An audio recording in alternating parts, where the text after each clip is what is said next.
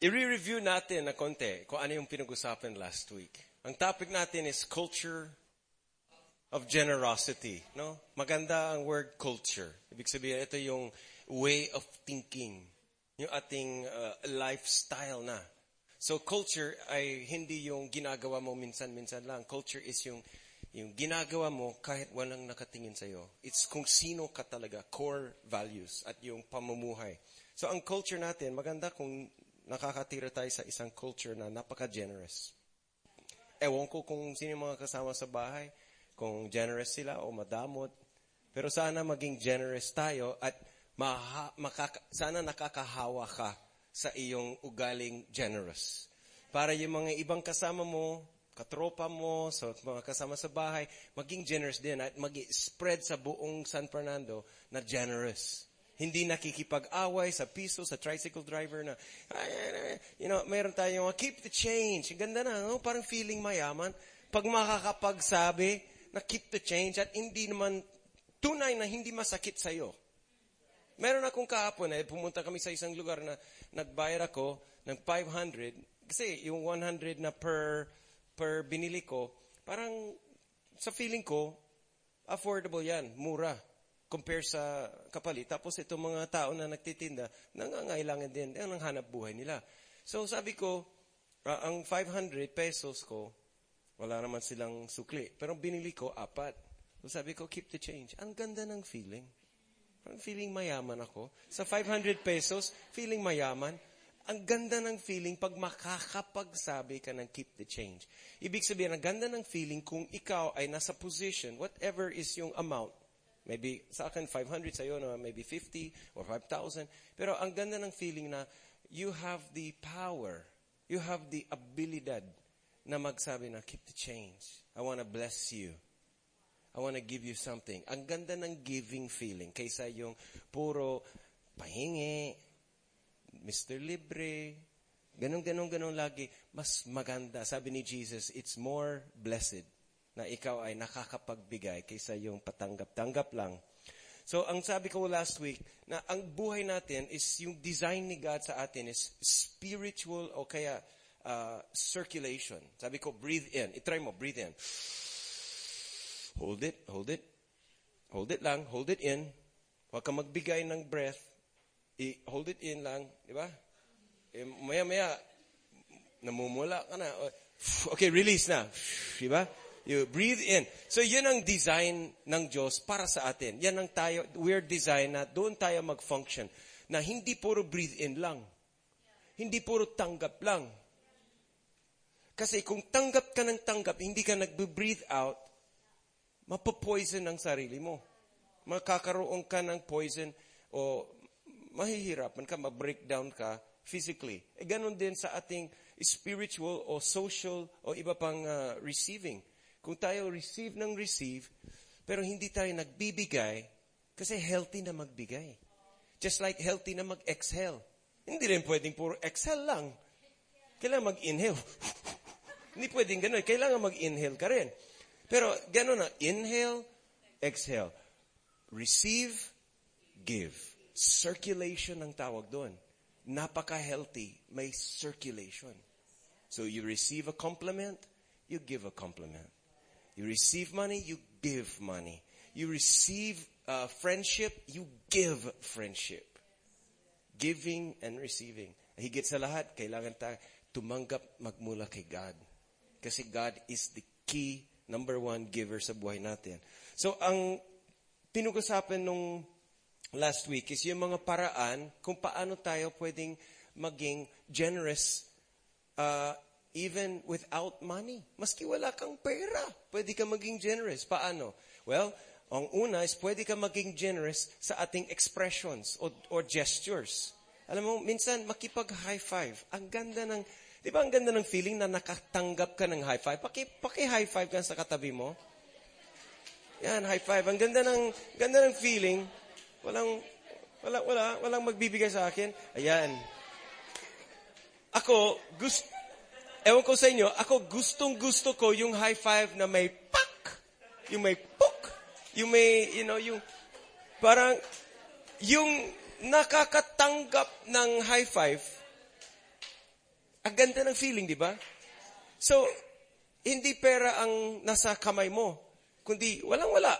Pero yung gesture mo, lang yung position lang ng iyong kamay, nakakapagbigay na, na naging generous ka na. Ma, kamay mo pa lang. Eh, dalawa pa ang kamay. Pwede ma- pwedeng double whammy o dalawang tao. You know, pwede akong Diba? May mga ganun din sa mga sports, diba? Ang ganda ng feeling and you can give that for free. Kaya huwag ka madamot sa iyong mga kamay. Give your hands to others. Lend a hand, diba? And then, hindi lang sa hand, pwede naman sa mukha. Pwedeng bumaliktad ang iyong simangot. Pwedeng i-reverse na, himbis na, pwedeng ma, you know, pwedeng i-smile. Gesture yan. And sa, pam, sa pamamagitan ng iyong ngiti, you are generous. You're giving joy. Nakakapag-uplift. Nagbibigay ng, uh, ano, expression pa lang, may mensahe doon. Kino-communicate mo na tinatanggap kita. I accept you, I, I like you, I, I'm happy with you. Di ba? Kaya maging generous ka rin sa mga expressions. O pwede mo, sa akin, pag malayo yung tao, hindi ko siya makausap ng directly, pero gusto ko maging generous. Ang paggaganon, ibig sabihin, approve ka sa akin. Approve ka. I, I like you. I accept you. Pag makita mo ako na kaya niya, ibig sabihin, natutuwa ako sa'yo. And I want to be generous sa aking expressions, sa aking facial expressions, yung aking, uh, you know, a pat on the back, you know, good job. You know, ganun. Those are expressions. We can be generous with our mga kasama sa bahay, people at school, and even yung mga tao na hindi mo kilala. Siyempre, hindi naman sila deserving ng iyong expressions. Pero kahit hindi deserving, eh, pwede ka maging generous eh. Hindi siya nakangiti sa iyo, pero pwede ka magbigay ng ngiti sa kanya. It's more blessed to give than to receive. So wag nating puro isipin na, eh, hindi naman siya naka, nakasmile sa akin. Wala naman siyang pakialam sa akin. Huwag mong isipin na puro tanggap-tanggap. Be generous. Ikaw ang mauna kahit walang may babalik sa iyo. You smile, yung mga, na, mga grocery boy, gasoline boy, o yung gwardiya dyan, pwede ka mag-smile, sabi mo, ganun lang. Iisipin niya, ano, anong ginawa ko? Anong deserve ko sa ganun? And then, wala. Ikaw, may satisfaction ka na, basta I'm generous. I'm happy, and I can give you my happiness. Diba? Ang ganda, ganda ng araw mo pag generous ka sa expressions. Number two was judging. Be generous pagdating sa judgments ng ibang tao. Kasi minsan, gine-judge natin sila kaagad eh. Hindi mo alam yung background, uh, nakisimangot ng feeling mo is, ayaw niya sa akin. Eh, hindi naman sinabi niya sa'yo na ayaw, ayaw ko sa'yo. Gine-judge mo na, nakukonclude ka na na hindi mo alam yung facts. Maaring namatayan siya, kaya nakasimangot. Hindi naman siya inaano sa iyo, pero gina-judge mo na kaagad siya. You don't know. Kaya be generous at bigyan siya ng, what we call, bigyan mo siya ng benefit of the doubt. Ibig sabihin, kung may doubt, may duda, hindi mo alam, sabihin mo na, ay, ay, siguro may problem siya. Pero hindi ko masasaktan, hindi ko ma-offend. Kasi, uh, hindi naman siya, so, kumbaga, huwag ka mag-assume na negative. Huwag ka mag, uh, mag-judge na ganun siya. Give allowances. Give long suffering. And then we can be generous sa ating oras. Di ba? Can you give me 10 minutes? Parang gift yan. Pag nagbibigay, mag-spend time ka sa isang tao, sa isang kaibigan, sa isang tao na nangangailangan ng help, you are giving your life away. Ibinibigay mo ang buhay mo sa kanya. Pag oras mo, same thing. Buhay mo. Ang, ang oras mo, buhay mo. Kaya pag nagbigay ka ng oras sa TV, panonood ng TV, na-spend na yung oras mo sa TV. Eh, wala namang tao dyan na nabe-benefit sa oras mo. Eh, what if nagbigay ka ng oras mo sa tunay na tao na makikinabang sa iyong buhay? Alam mo, ang sinasabi ko sa iyo, huwag mong isipin na, ay, wala namang value. Walang nakikinabang sa akin. Sabi ng tatay ko, wala akong kwenta nga na, ganito, ganyan. Huwag mong uh, i-assume na ganyan. Presence mo pa lang, blessing ka na. Ako personally, personally ha, sinasabi ko, ako si Tim Warden, I'm your pastor, presence mo pa lang, nakikinabang ako sa iyo. And nagpapasalamat ako na nandito ka. Pwedeng pakisabi sa katabi mo, I'm glad you're here. Pakisabi sa kabila, generous ka. Nagbigay ka ng presence mo. Totoo yan. Totoo yan. Presence mo pa lang, you, you matter. You count. You count. That, that's why dito sa San Fernando Christian Community, lahat kami may ganito. Yung scan in. Ibig sabihin, parang imbis na isulat mo sa registration, yung pangalan mo, cellphone number, email, hindi na kailangan kasi ta- tayo high-tech, medyo mabilis lang.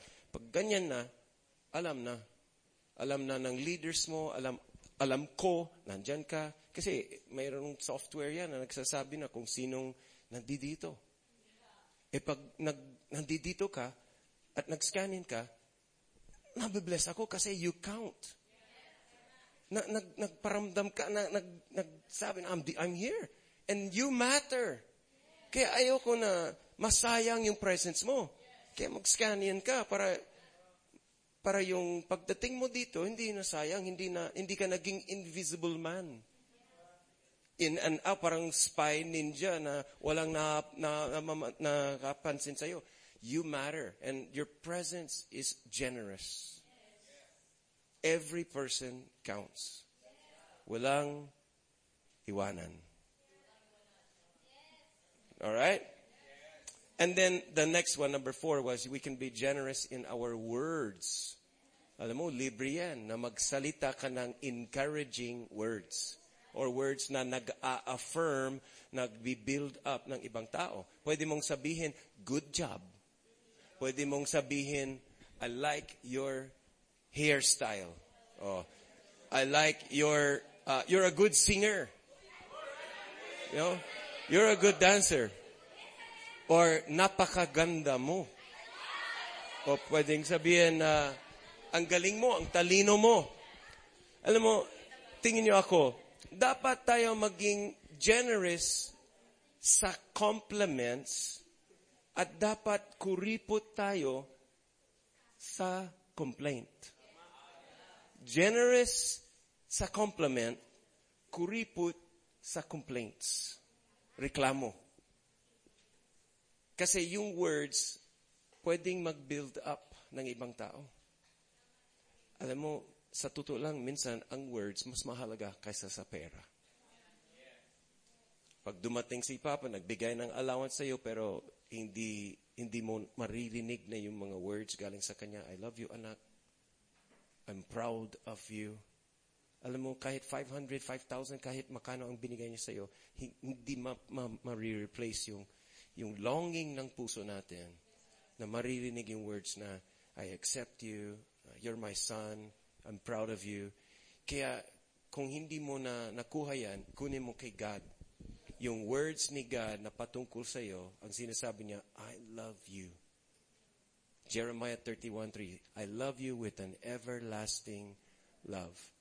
As the Father loves me, sabi ni Jesus, so I also love you.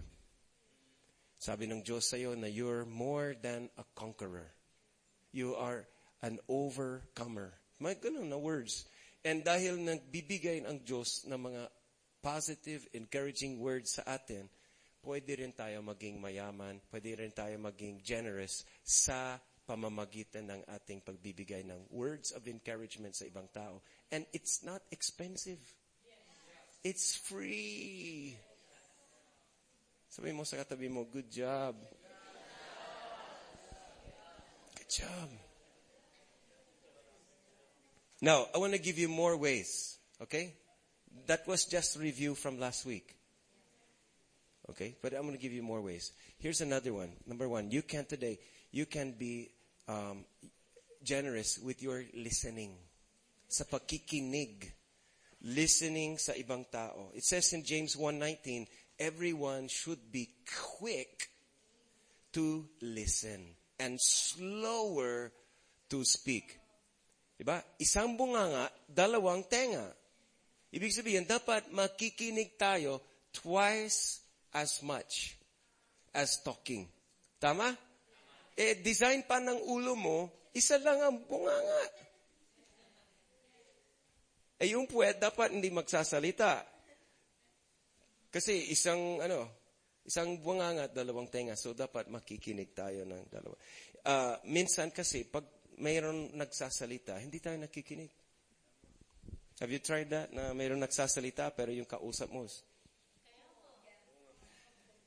And then yung nagsasalita, oh, di ba? Ah, oo. Oo, whatever. Ha? Huh? Uh, uh, siguro. Yeah. Yung parang hindi, and we can, that's, madamot yan eh, kasi ano yun, self-occupied. Parang preoccupied masyado sa sarili. O kung ang kausap mo, laging ini-interrupt, ini-interrupt ka, habang nagsasalita ka, nag-iisip siya kung anong sasabihin niya sa susunod. Naghahanap siya ng pagpasok sa conversation. Kasi mayroon siyang gustong sabihin din.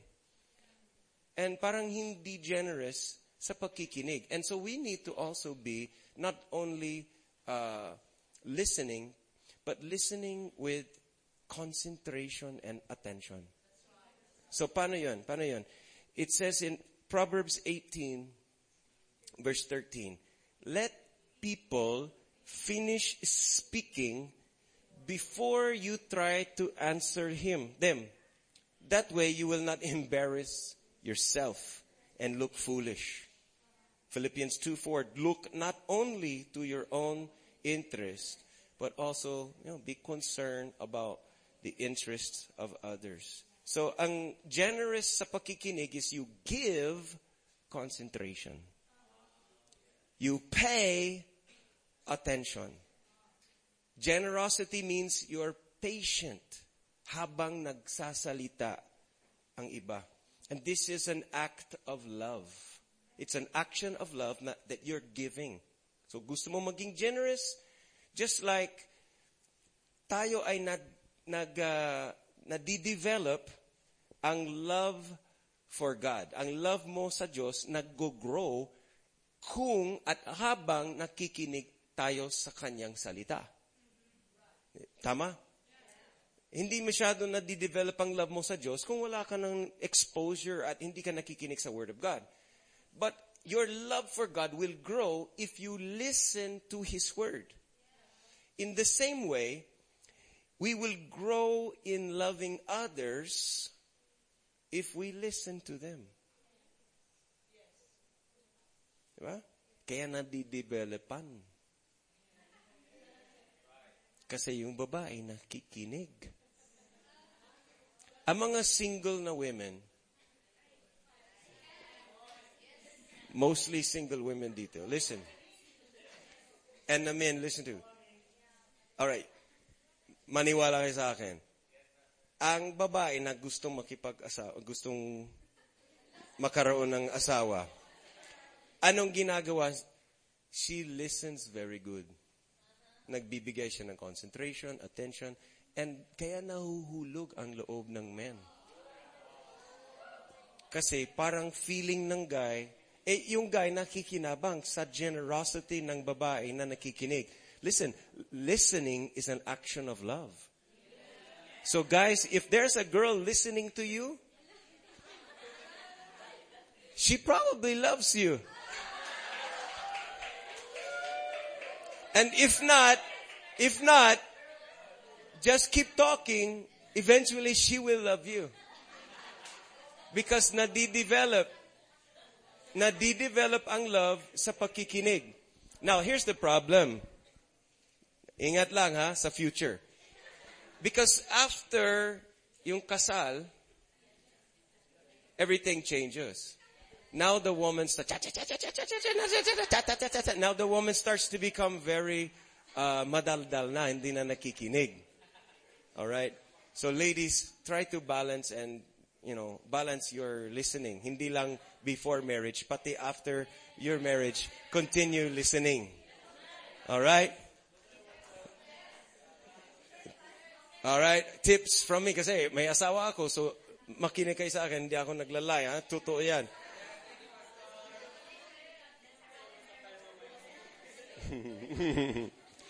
Pero sa totoo lang, listen, minsan, ang ministry mo, ang service mo, ang generosity mo is not giving or, or doing something or talking. Minsan, ang best na way na you can minister some, to someone is just to listen.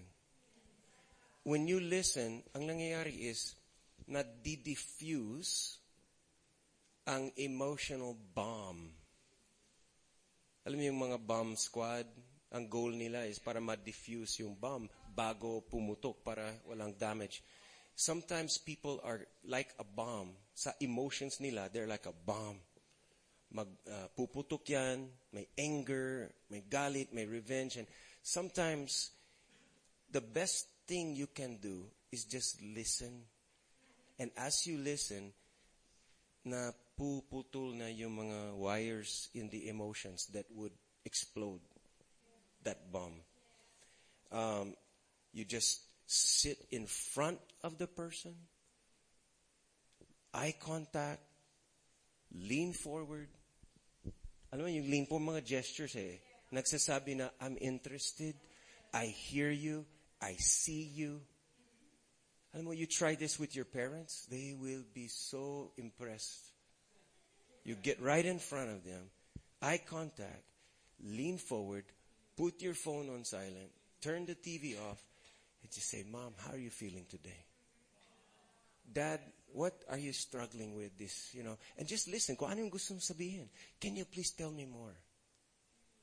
Nagre-reklamo si Lola or whatever, you know. You say, can you please tell me how you're feeling? I want to listen to you. I want to know what's inside. And then don't talk, don't advise, just listen. Alam mo, grabe, that's a very generous thing you can do. Very generous. You see, if we listen with the ears of God, kaya kailangan may discernment din. Bago ka makinig, say, Lord, please help me to hear this person. Lord, give me discernment kung ano yung nangyayari sa puso niya. Lord, kasi minsan yung sinasabi nila, hindi yun yung tunay. Eh. Mayroon pang behind the scenes. Eh. So Lord, give me your ears so that I can hear with the word, with the ears of God. If you listen with the ears of God, you can speak with the words of God. So pag nagsasalita na, it's your turn to talk, wisdom ang lalabas sa iyong bunganga. But if you listen with the ears of man, you can only speak with the mouth of man. Kaya listen with the ears of God so you can speak with the words of God. And that's number two. Kung number one is listening, darating din ang panahon na you can be generous with talking. With your talk, with your words. Kaya we, we have this phrase na give your, give, anong bigay, generous, give your testimony. Alam mo, yung pagbibigay, pag-share ang testimony mo, that is very generous of you. Kasi hindi, hindi naman kay, you don't have to talk. In the first place, you don't have to say anything. But if you choose to share a word, a testimony, parang ine, nag, naging totoo, at nag-share ka ng tunay na, nang nangyari. Ang binago ako ni God, ganito, you know, dati akong ganito, na ganyan, ganyan. And now, I, I'm not perfect, but God is changing me. And alam mo, yung pag-open up, eh, hindi ganun kadali yun eh. Diba? Yung pag-share ng weakness mo, but yung, yung transformation na ginagawa ng Diyos sa'yo, that is so generous of you if you will do that. And it, it won't cost you money, but it will cost you vulnerability sa pagiging open and honest. And so you can give your testimony. Napaka-generous mo kung magbibigay ka ng testimony. In sa cell group, sa kaibigan, one-on-one, and most especially, sa bahay, sa parents mo. Pwede mong sabihin yung testimony doon. And huwag ka matakot na, ay, baka iisipin nila na napapakunyari lang ako o no no just give it. Just be generous. Just give your testimony. Kung ano yung testimony means kung ano yung nakita mo narinig mo o naranasan mo. Yan ang ibig sabihin testimony. Isang saksi sa court sa RTC nagsasabi hindi pwedeng ka maging saksi sa regional trial court na hindi ka nagsasalita. 'Di ba? Sa Congress hearings, yung mga saksi doon na nagsasalita, binabasa pa. Ito yung nakita ko, ito yung narinig ko, ito yung naranasan ko sa loob. Now, when God did something sa buhay mo, walang makakapag-ek-ek sa testimony mo. Kasi yan yung personal na karanasan mo. E nagsasabi lang. So you have to open your mouth and share a testimony. And another way is you can share advice or give advice. Kung meron kang insights, meron kang wisdom, meron kang experience, pwede kang mag-share. Ito yung tao nito, bata, mas, mat, mas bata sa'yo, o mas bagong Christian sa'yo, o kahit sino man. Pwede ka mag-share ng advice. Okay? Pwede ka magbigay ng counsel. Um, or kung merong gumagawa ng hindi maganda. Di ba? Pwede kang, ang tawag nito is speaking the truth in love. Hindi yung parang mayabang ka na kinukorek, oy, masama ka. Hindi sa ganun, that's judging. Pero there are times na kailangan mo magsalita the truth with love. Kaya sinasabi ko to sa iyo because I care about you. You're my friend, you're my brother. Magkapatid naman tayo. Hindi ko sinasabi nito para magmayabang ako. I, I just care about you. Kaya, anak, kapatid, kuya, ading, maghugas ka naman ng pinggan. Kailangan na mag-contribute. So, you, you, you, you share naman, no? Makakabuti sa'yo to. Sige nga, sumunod ka, maggalang ka naman dyan. So, you share your truth, correction in love. You can share your ideas. Lahat tayo may mga ideas. Minsan yung idea mo, God-given. Alam mo, many times, I would share, because ako, uh, nung bata ako, businessman ako. Actually, I was the youngest businessman. I have my business when I was 10 years old. I used to sell popcorn at 10 years old. And then may times go by sa school, ang dami kong racket sa loob ng school. Ako laging may binibenta sa mga classmates. You know, mga mga baril-baril, mga small na ginagawa, gumagawa ako ng mga baril sa springs, sa, sa mga ballpen. Kasi gusto ng mga classmates ko na bari-barilan yung mga babae. Ganyan. And then meron din kaming, uh, you know, toothpicks, kababad sa cinnamon oil. I would sell things and then 16 years. So, I used to do a lot of business thinking. I would always dream of ideas. Hanggang missionary na ako, andun pa rin automatic sa akin na mag-isip ng mga business ideas. Eh pero hindi naman ako businessman. Pastor ako. Kaya ibinibigay ko na lang sa iba. So, ang dami kong naibigay, na-share ng business ideas. Sabi ko, oh, eh, gusto mong kumita ito ah. Meron, ako, meron akong idea, meron akong business plan, i-share ko sa'yo. Ibigay ko na lang. Para yumaman siya. Eh, last, uh, last three weeks ago, nasa pinakamalayong barangay kami sa San, Santol. No, not Santol. Pinaka, San, Sudipin. Sudipin, La Union, the farthest town of La Union, pumunta kami sa the farthest barangay ng Sudipin. At doon, nakita ko yung mga ginagawa nila. Tinawagan ko yung isang kagawad doon. Sabi ko, ito, pwede mong gawin business out of this. Nag-share ako ng idea ko for, for the business. Eh, natuwa siya. Naging excited siya. Sabi ko, pwede kang kumita dito. Ganito ang gagawin. So, share ko. And you can do that too. Share your ideas. And another one is sharing vision or casting vision. Kung meron kang vision about life, about church, about ministry, about school, you can share your vision. Alam mo, vision ko ganito. Lahat ng tao sa buong barangay nito ay may hawak ng sariling gitara o kung anong gusto mong vision. kung wala kang vision, manghiram ka sa akin. Marami akong vision. Ibibigay ko sa iyo. May mga leaders sa church, ang daming vision. Pwede ka mag-share. Eh kung, mara- kung may vision ka, i-share mo naman sa iba.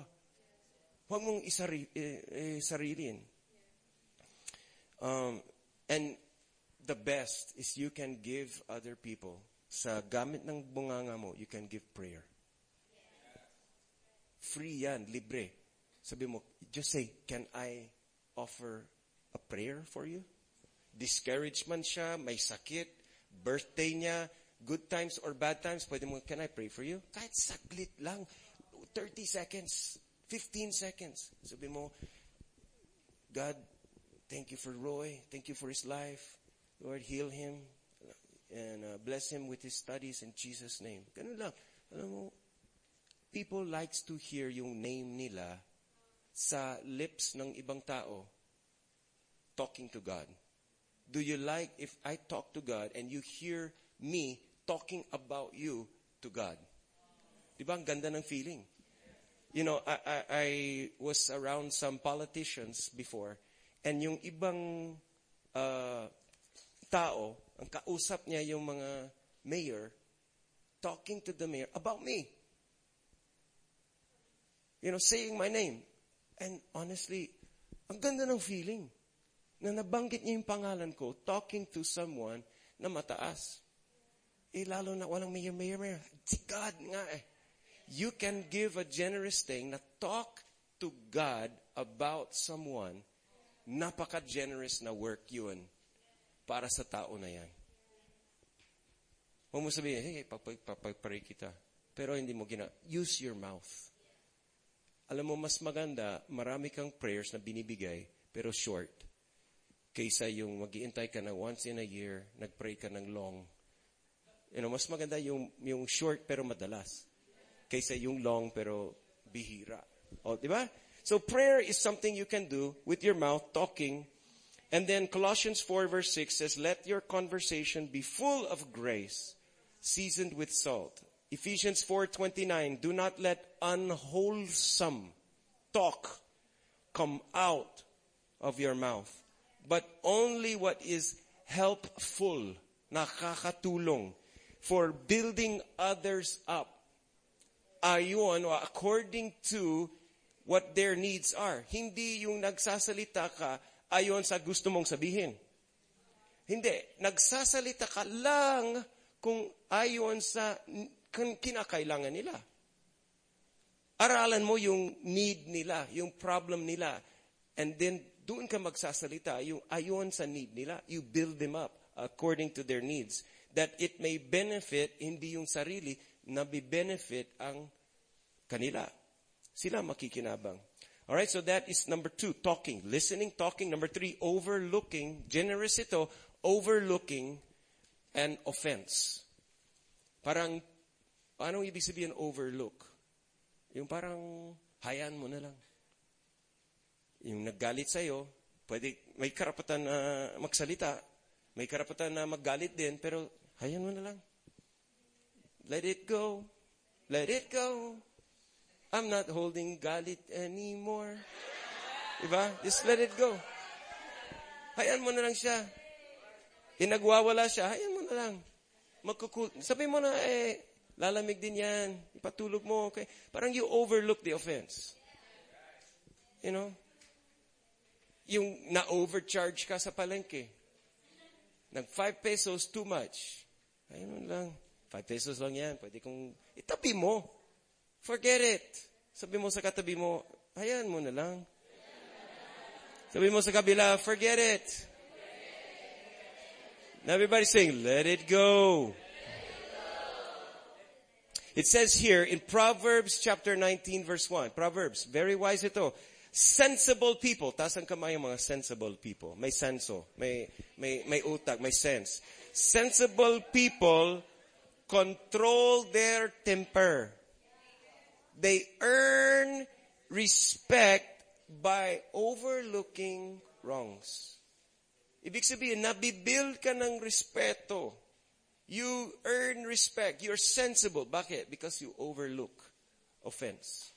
Hindi ka yung taong na nagtatampo, tamputitis, kinikim-kim ng samang loob. Now, does it mean na hindi ko dapat ma- ma-confront yung mga wrongs? Eh, depende.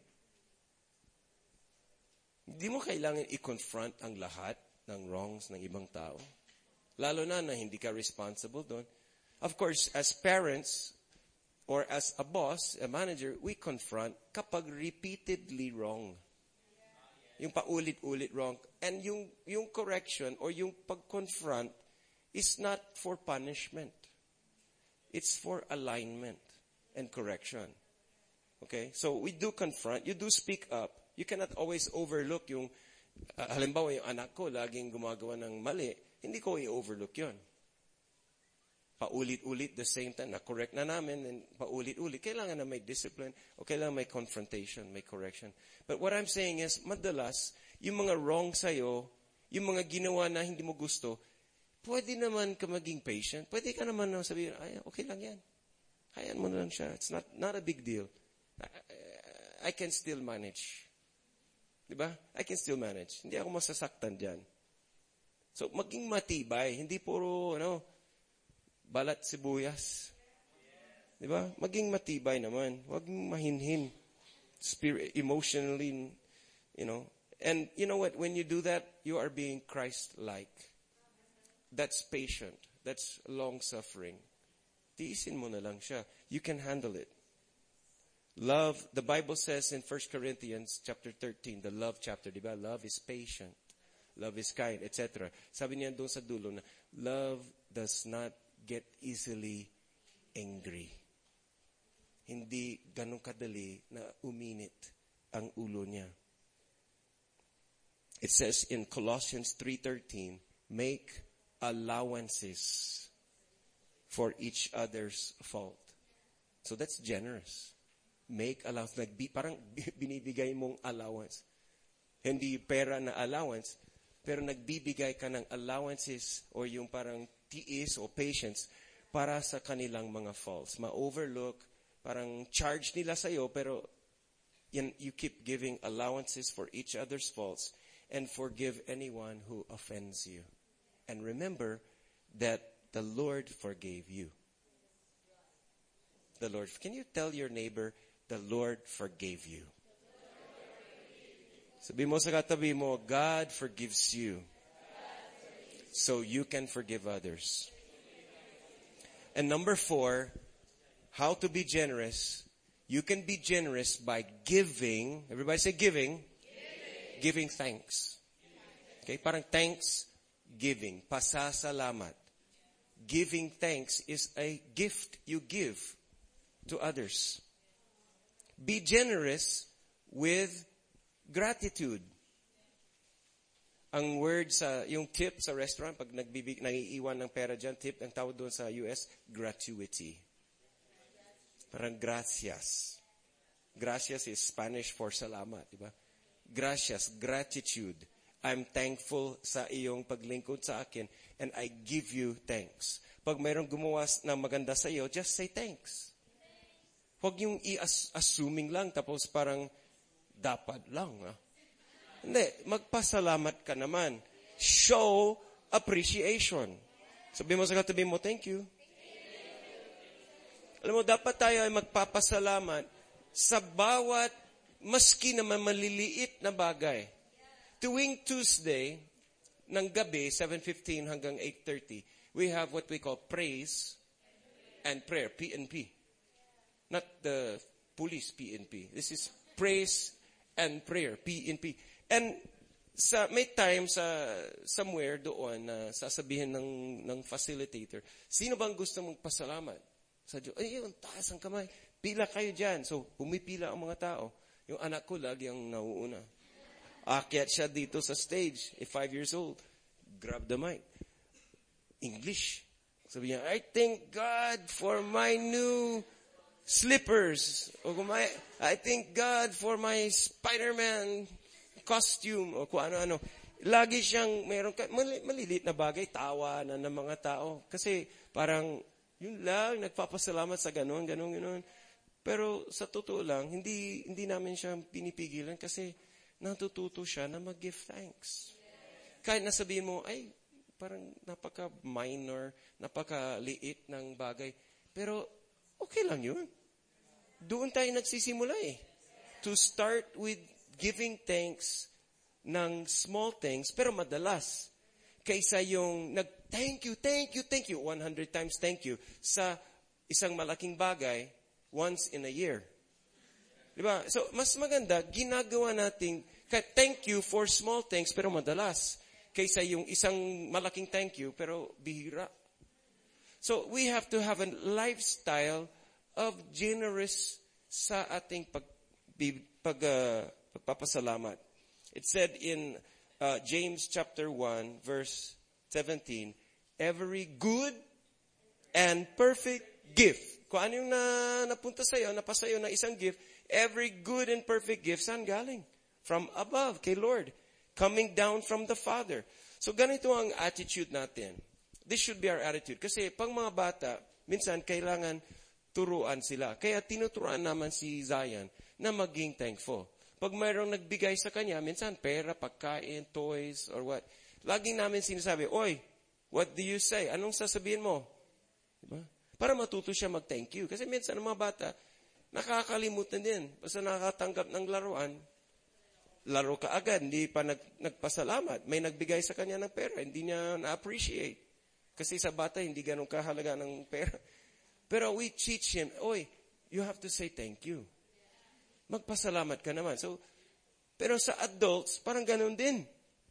Minsan, hindi na, na natuto mag, magpasalamat. Kasi, ano, pag adult na, parang feeling entitled. Feeling entitled. Nakatanggap ka ng bonus sa work. Feeling mo, yun lang. Eh, dapat magpasalamat, yun lang. Ganun lang.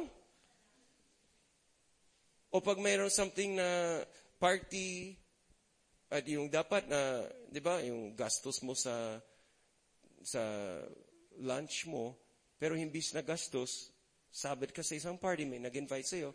So, bawas yung expense mo, nakakain ka ng libre, hindi ka man lang magpasalamat. Bakit? Kasi feeling entitled feeling entitled. And you know what? Here's what I want to say to you. Tingin niyo ako. I am blessed with everything, but I'm entitled to nothing. Yan ang utak natin. Eh. That's the one I want us to have. An attitude na I'm entitled to nothing, but I'm blessed with everything. Listen to me. Listen to me. Look at me. The world does not owe you anything.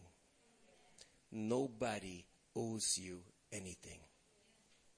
Not the government, not God, not your family, not your friends, not the school. Nobody, the church doesn't owe you anything.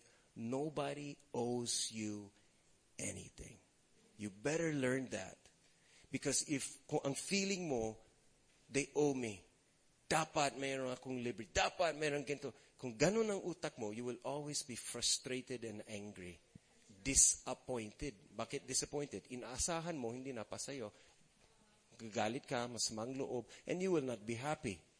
Mas maganda, mas ma, makakapag, makakapagbigay ng saya, kasayaan sa'yo if you have an attitude, nobody owes me nothing. Wala nang utang na loob sila sa Wala nang, they owe me nothing. But, tuwing nakatanggap ako, wow, bonus, thank you. Kaysa yung, yun lang. Asan yung iba? Yung gano'n na attitude. Ma madi-discourage ka lang at ma-frustrate ka. Hindi ka magiging happy.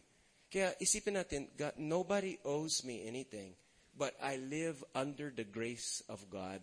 And every good and perfect gift came from God, kaya magpapasalamat ako bilang isang generous lifestyle ko. Sabihin mo, thank you, Lord. Thank you, Lord. Yan ang ginagawa ni Bambi. Yung asawa ko, lagi siya nagpapasalamat.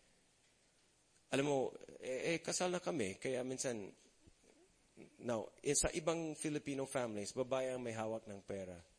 Sa amin, hindi ganun. Ako ang may hawak ng pera. Kasi ako ang responsible. Kung naubusan, hindi ko pwede siyang sisiin na, ikaw, gas-" no, I'm responsible. So ako may hawak ng pera namin. But then when she asked me for money, honey, can I have money? Oh, naging rapper tuloy siya. Yo, honey, can I have the money? Yun, eh. So, so, pag humingi siya na, ng pera sa akin, ibibigay ko sa kanya, laging nagpapasalamat. Hindi feeling entitled. Hindi siya nagsasabi na, yun lang. Hindi, laging sabihin, and then she would say to me, thank you, thank you, you're so generous. E pag kulang talaga ang binigay ko sa kanya, uulitin niya, you're so generous. Ibig sabihin, you're more generous than that. Hindi niya siya sabi, hindi siya magrereklamo, nagpapasalamat pa rin. Pero sasabihin niya, I thank you so much for being more generous even. Sige, maging generous ka pa more. Mga ganon siya. So, doon ako matutuwa kasi nagiging thankful siya. Nandiyan ba kayo? Even yung, may, may time na yung mga lep, may ketong, yung mga sampu sila, yung mga, mga lepers na lumapit kay Jesus. Pero hindi ganun kalapit, lumapit. They said, you know, have mercy, maawa kayo sa, akin, sa amin. And Jesus healed them from a distance din. Sabi niya, sige, punta kayo sa priest and mapakita ka sa kanya na you will be healed. Your, your skin will be healed. So, habang na naglalakad sila, napansin nila, agad-agad na heal. Lahat, sampu nila, sampu sila, lahat sila. Gumanda ang skin nila. Na healed by the power of God. Isa sa sampu ay huminto, tumalikod, at bumalik kay Jesus para magpasalamat. Sabi ni Jesus sa kanya, But, di ba sampu kayo? Bakit isa lang ang bumalik upang magpasalamat? And then sabi niya, dahil sa iyong uh, pananalig, you are healed. And it was actually a Samaritan, foreigner, ang the one that was healed.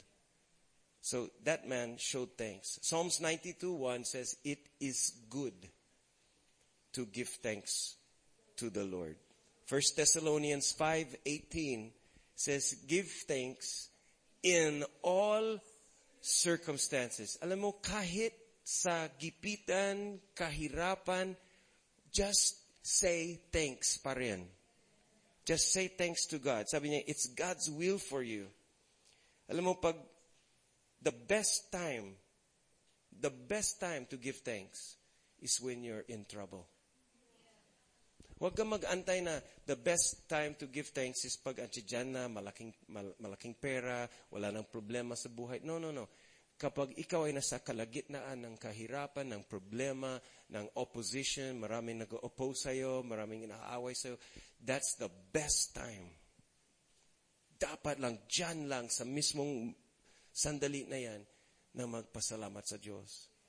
Kung wala kang maisip na, sabi mo, thank you Lord, I'm alive. Thank you, I'm here today. Thank you for my, I, I have a mother, I have, a, I have friends, I have a hope. Hindi maganda ang situation ko ngayon, pero thank you Lord na gagawa ka ng escape ko. Gagawa ka ng plano para sa aking kinubukasan. Thank you Lord that you love me. Thank you for forgiving my sins. Salamat na pinadala mo si Jesus to take away all of my sins. So you can always give thanks. And the best solution for hard times is just say thanks. Come into his presence with thanksgiving. Enter his gates with thanksgiving. Don't worry about anything. Instead, pray about everything. Tell God what you need and thank him for all he's done. Psalms 105.1 Give thanks to the Lord and proclaim, ipahayag ang kanyang kabutihan, ang kanyang greatness.